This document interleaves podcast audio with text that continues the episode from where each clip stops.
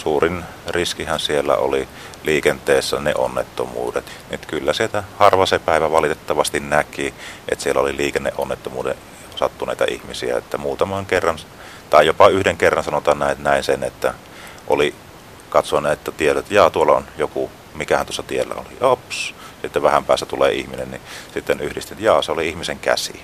Että siellä oli tämmöisiä poikkimenneitä, että ja totta kai siellä sattui tilanteita sitten muunlaisiakin, mutta niihin en välttämättä halua lähteä puhumaan. Niin, kuolema on ollut lähellä on, on, ja olet on, nähnyt sitä. Kyllä, kyllä, se on valittava tosiasia. Mm.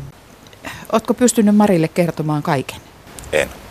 Eikä mm. kyllä pystykään, enkä välttämättä haluakaan, koska niin kun, siitä, siitä voisi jotain ihmeajatuksia tulla, mutta mä oon monesti sitten kysynyt Jounilta jotakin asiaa, niin Jouni on sitten vastannut, jos on pystynyt, että hän tähän sitten on myös niin kuin salassa.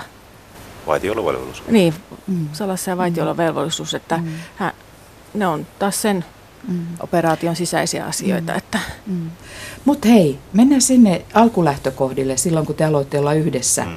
Marin kanssa, niin tuota, se, se, se ensimmäinen Joun, Jounin reissu, niin minkälaiset ajatukset teillä molemmilla oli, oli siinä tilanteessa? Mitä sä Mari ajattelit? Päästitkö Hevin miehen maailmalle? Siinä vaiheessa, kun hänen tutustuin, niin tiesin, että mitä hän on tehnyt ja miten, miten intohimoisesti hän suhtautuu kaikkeen niin kuin puolustusvoimiin ja tämmöiseen YK-hommaan, niin tuota, tiesin jo sen pohjalta siihen. Ja sitten ystävien ja vanhempien kanssa juteltua, niin päädyin siihen, että, että tukee häntä siinä ja sanon, että en mä ole niin kenenkään unelmien haaveiden esteenä, että jos, jos tota, tämä meidän juttu on tarkoitettu kestämään, niin se kestää tämänkin matkan ja niin se on kestänyt. Oliko sun Jouni vaikeampi lähteä tälle? Se oli sun toinen matka silloin. Se oli kolmas matka. Joo. Kolmas jo, joo. joo.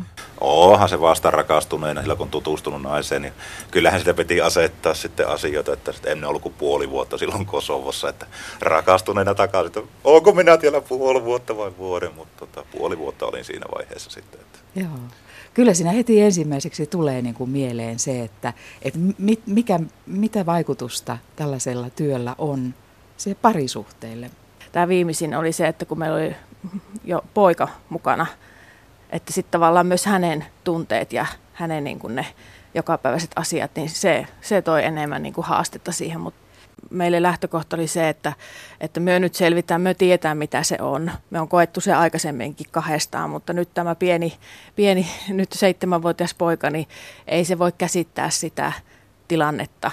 Että niin kuin pystyy tavallaan itse vanhempana sitten antaa kaikkensa sille lapselle, että sille ei jää esim. traumoja.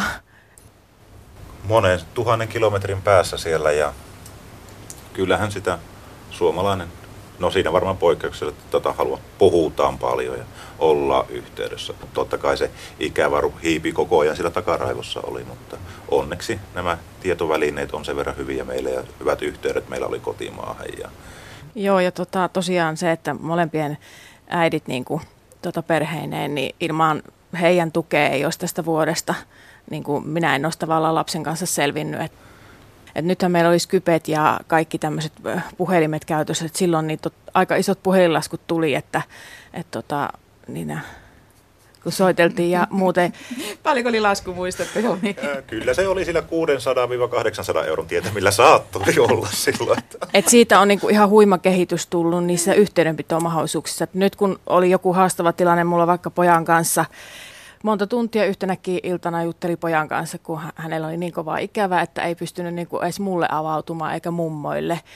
Niin kova ikävä. Joo. Kyllä se, ja kun se laukesi, se loppuvaiheella tapahtui tämä vielä ja sen, no varmaan kun poikakin tiedosti siinä, että no, isi on kauan ollut poissa ja nyt se tuleekin sitten kohta jo takaisin siellä, niin se on varmaan muodostunut se kova mm. ikävä todellakin. Ja kyllähän sillä niin itsekin ajatteli omassa päässä, että ei, mitähän tämä nyt oikein on, että lapsen takia, että mutta sitten hammasta, Onko tämä sen arvoista? Nimenomaan, niinkö? nimenomaan näin juuri Joo. ajattelin siellä, mutta hammasta purten mentiin, että kun ei anna luonne keskeyttää asioita omasta vapaasta tahdosta.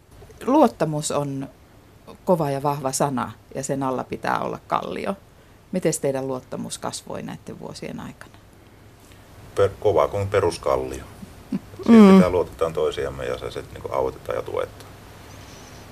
Kyllä. Horjuuko se missään vaiheessa? Tuliko semmoista tunnetta, että No ei, Mitä että me on tapahtuu? 2006 menty naimisiin Kuopion tuomiokirkossa ja, ja luvattu rakasta niin myötä kuin vastoinkäymisissä, niin sen, sen mukaisesti mennään. Että ei kyllä meillä on aina ollut niin vahva luottamus toisiin, että, että tota. mm. Haastetta on totta kai siinä, mutta se vaan lujittaa sitä. Minkälaisia pelkoja sulla erityisesti Mari oli?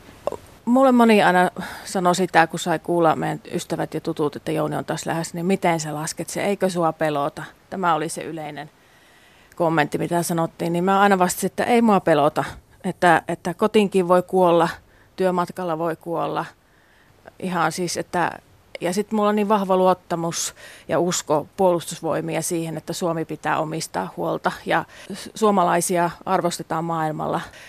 Et vaikka siellä on levotonta ja, ja tiedän, että aseiden kanssakin ollaan tekemisissä, niin ei, en mä itse asiassa koko sen vuoden aikana pelännyt, että Jounille siellä sattuu mitään.